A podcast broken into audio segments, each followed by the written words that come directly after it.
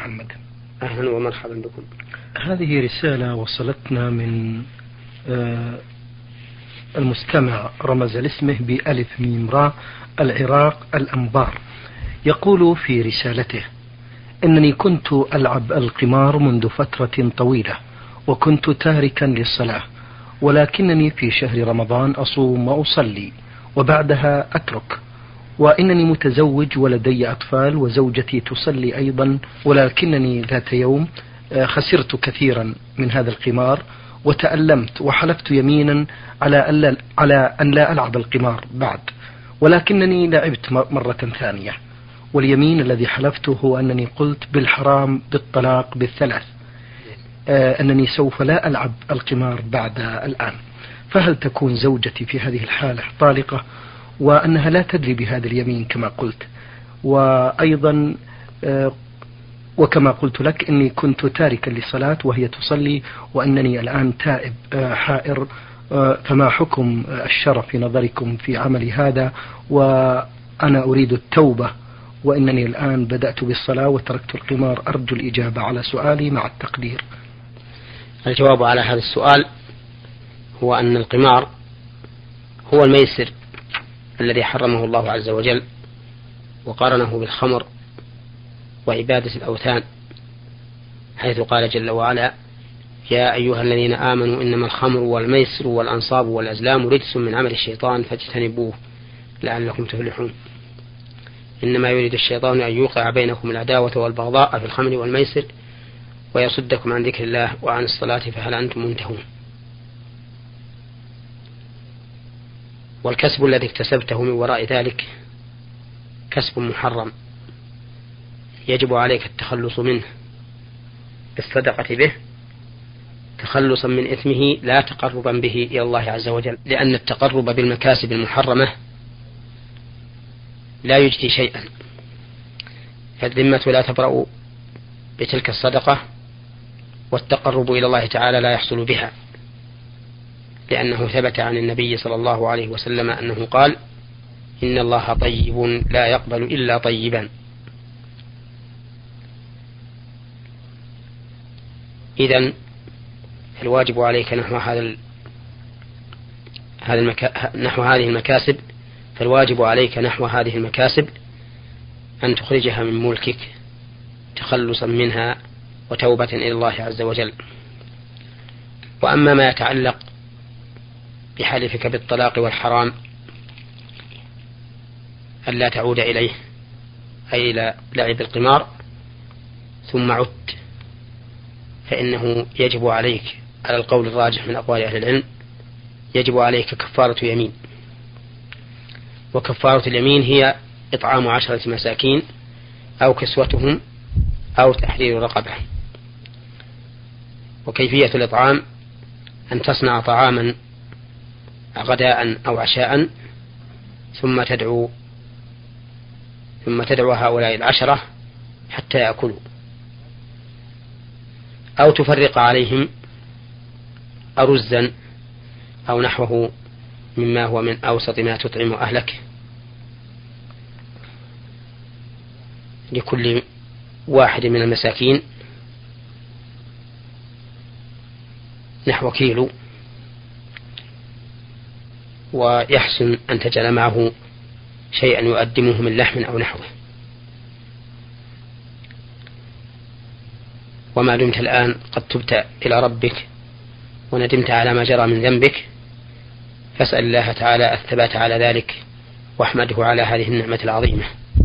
فإن التوبة من أجل نعمة الله على العبد. ولهذا امتن الله على عباده بالإسلام حيث قال عز وجل بل الله يمن عليكم أن هداكم للإيمان إن كنتم صادقين. وقال تعالى اليوم أكملت لكم دينكم وأتممت عليكم نعمتي ورضيت لكم الإسلام دينا. بارك الله فيكم. آه هذه رسالة وصلتنا من فخري عبد الله عبد السلام مصري ومقيم بالعراق الأنبار.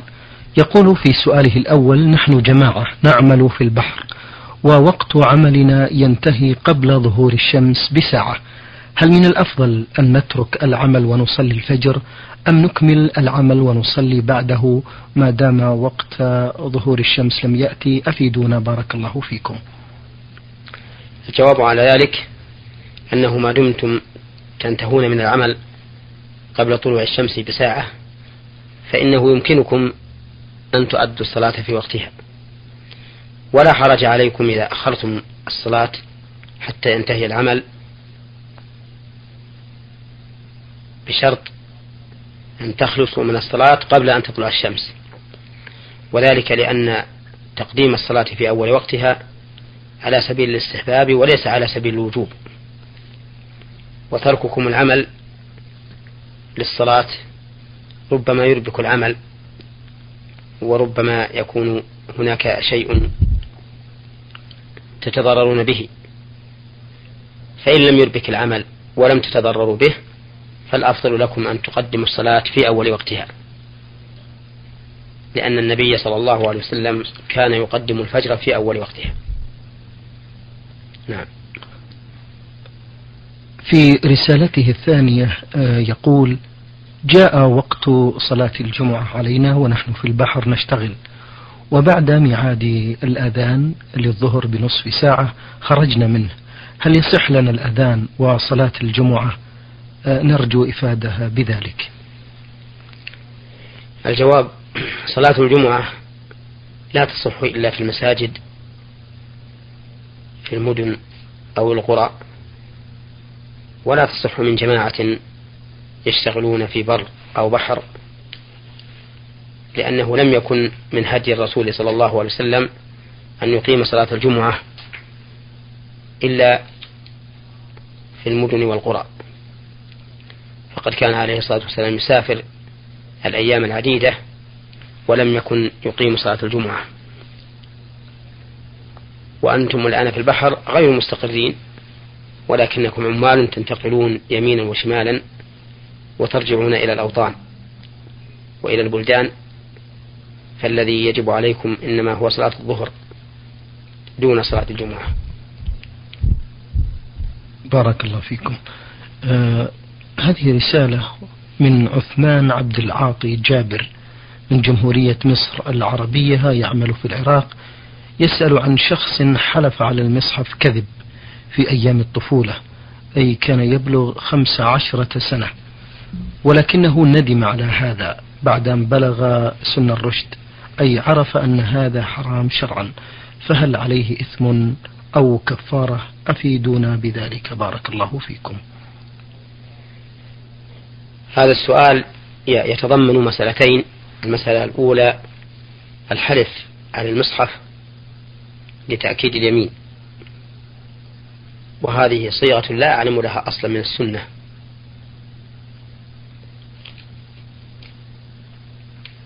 فليست بمشروعة. وأما المسألة الثانية فهو حلفه أو فهي حلفه على الكذب. وهو عالم بذلك.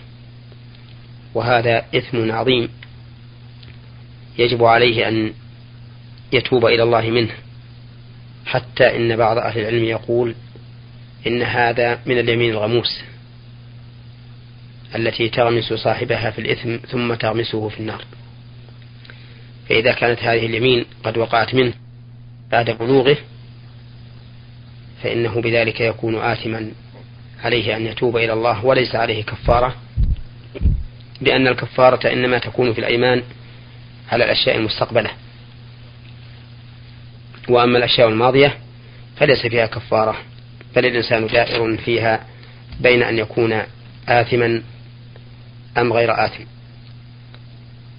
فإذا حلف على شيء يعلم أنه كذب فهو آثم وإن حلف على شيء يغلب على ظنه أنه صادق أو يعلم أنه صادق فيه فليس بآثم.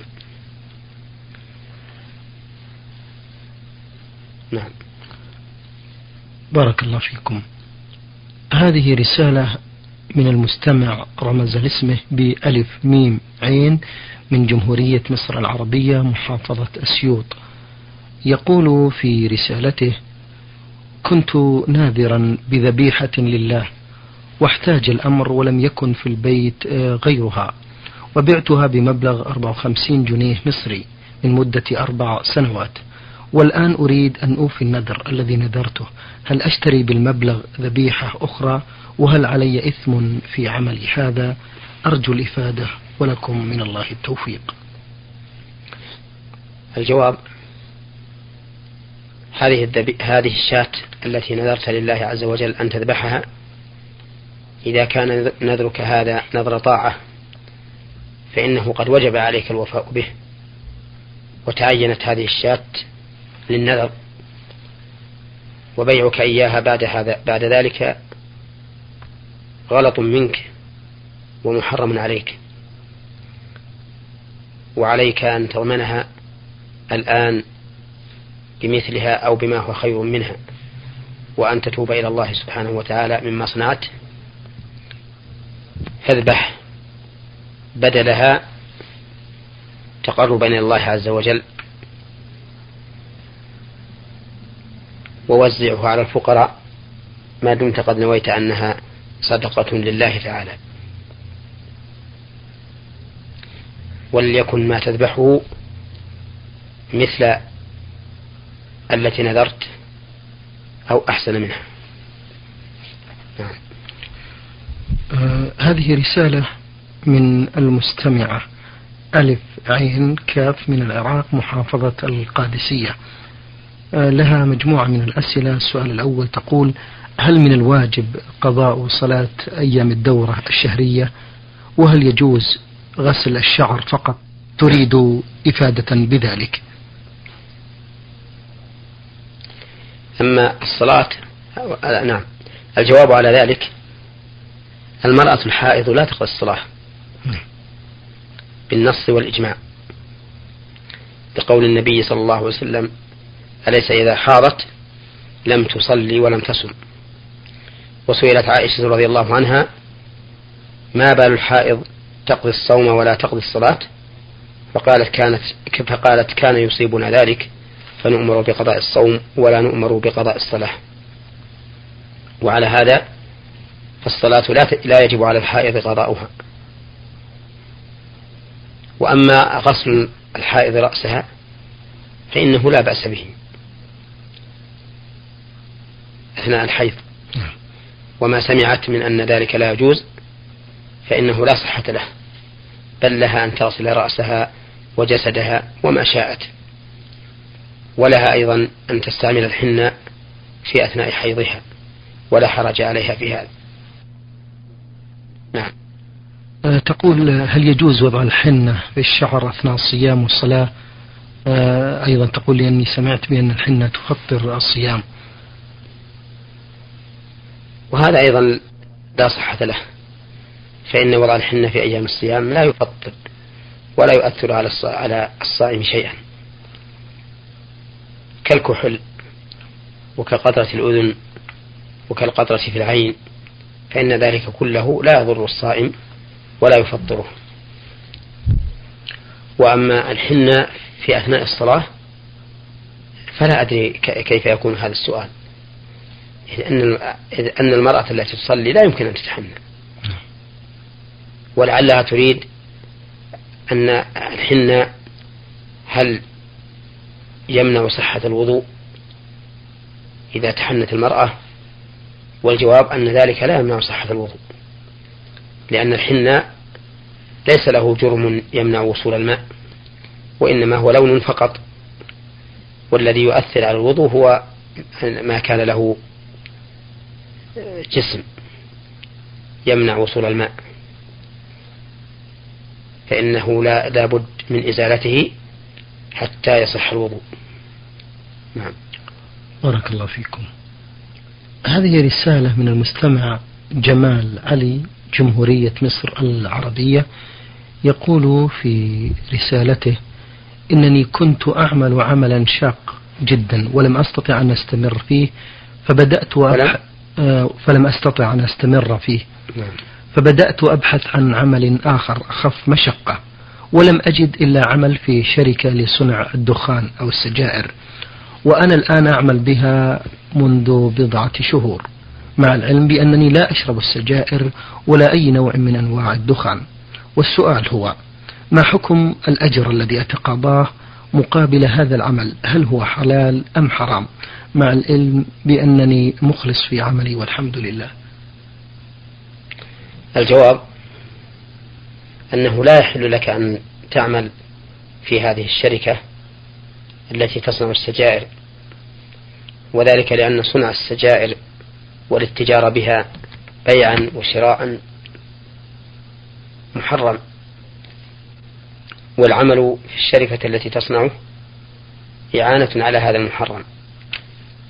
وقد قال الله تعالى في كتابه وتعاونوا على البر والتقوى ولا تعاونوا على الإثم والعدوان. فبقاؤك في هذه الشركة محرم. والأجرة التي تكسبها بعملك محرمة أيضا. وعليك أن تتوب إلى الله وأن تدع العمل في هذه الشركة. والأجرة اليسيرة الحلال خير من الأجرة الكثيرة الحرام لأن الرجل إذا اكتسب مالا حراما لم يبارك الله له فيه وإن تصدق به لم يقبله الله منه.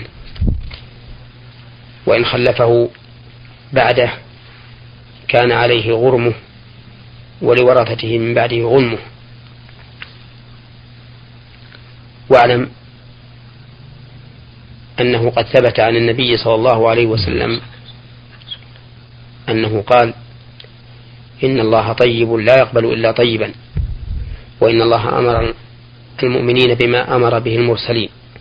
فقال تعالى يا أيها الرسل كونوا من الطيبات واعملوا صالحا إني بما تعملون عليم. وقال تعالى يا أيها الذين آمنوا كلوا من طيبات ما رزقناكم واشكروا لله إن كنتم إياه تعبدون. وذكر الرجل يطيل السفر يمد يديه إلى السماء أشعث أغبر يمد يديه إلى السماء يقول يا ربي يا رب ومطعمه حرام وملبسه حرام وغذي بالحرام. قال النبي صلى الله عليه وسلم فأنا يستجاب لذلك. فاستبعد النبي صلى الله عليه وسلم أن يستجاب لهذا الرجل الذي قام بأسباب إجابة الدعاء وذلك لأن مطعمه حرام وملبسه حرام ومشربه حرام وغذي بالحرام. فإذا كان هذا الداعي مع وجود أسباب إجابة الدعوة يبعد أن يستجيب الله له لكون هذه الأمور حراما في حقه فإنه يوجب للإنسان العاقل الحذر الحذر من أكل الحرام والبعد عنه. ومن يتق الله يجعل له مخرجا ويرزقه من حيث لا يحتسب. ومن يتق الله يجعل له من أمره يسرا. فنصيحتي لك أيها الأخ أن تتقي الله عز وجل وأن تخرج من هذه الشركة وأن تطلب رزقا حلالا ليبارك الله لك فيه.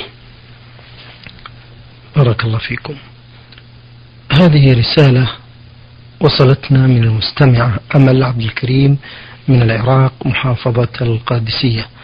تقول في رسالتها ما حكم الشرع في نظركم في غسل الوجه والأيدي في الصابون عند الوضوء؟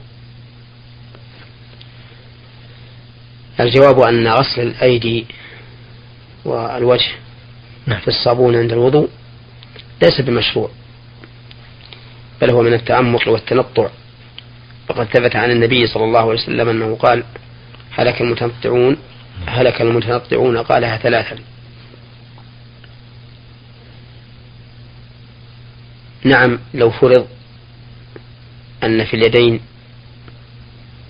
وسخا لا يزول إلا بهذا أي باستعمال الصابون أو غيره من المطهرات المنظفات فإنه لا حرج في استعماله حينئذ. وأما إذا كان الأمر عاديا فإن استعمال الصابون يعتبر من التنطع والبدعة فلا تستعمل. نعم. أه، تقول في رسالتها الثانية قرأت في بعض الكتب الشرعية بأن الصلاة إذا أقيمت وشك المصلي في عدد ركعاتها بأنها باطلة. وفي بعض الكتب تقول بأنه إذا شك المصلي يسجد ركعتين بعد انتهاء الصلاة. أه، فما هو الصحيح بذلك؟ أفيدونا مأجورين الجواب الصحيح في ذلك أن الصلاة لا تبطل لأن هذا الشك يرد على الإنسان كثيرا بغير اختياره. وقد بين النبي صلى الله عليه وسلم حكم من شك في صلاته. وأن الشك على قسمين. القسم الأول أن يشك الإنسان في عدد الركعات مع كونه يرجح أحد الطرفين. ففي هذه الحال أو في هذا القسم يبني الإنسان على ما ترجح عنده فيتم الصلاة عليه ويسلم ويسجد للسهو بعد السلام. وأما القسم الثاني فهو إذا شك الإنسان في عدد الركعات ولم يترجح عنده أحد الطرفين ففي هذه الحال أو في هذا القسم يبني على الأقل لأنه متيقن والزائد مشكوك فيه فيتم على الأقل ويسجد للسهو سجدتين قبل السلام. ولا تبطل صلاته بذلك. هذا حكم الشك في عدد الركعات. وكذلك لو شك هل سجد السجدة الثانية أم لم يسجد وهل ركع أم لم يركع فإنه إذا كان لديه ترجيح لأحد الطرفين عمل بالراجح وأتم وأتم صلاته عليه وسجد للسهو بعد السلام.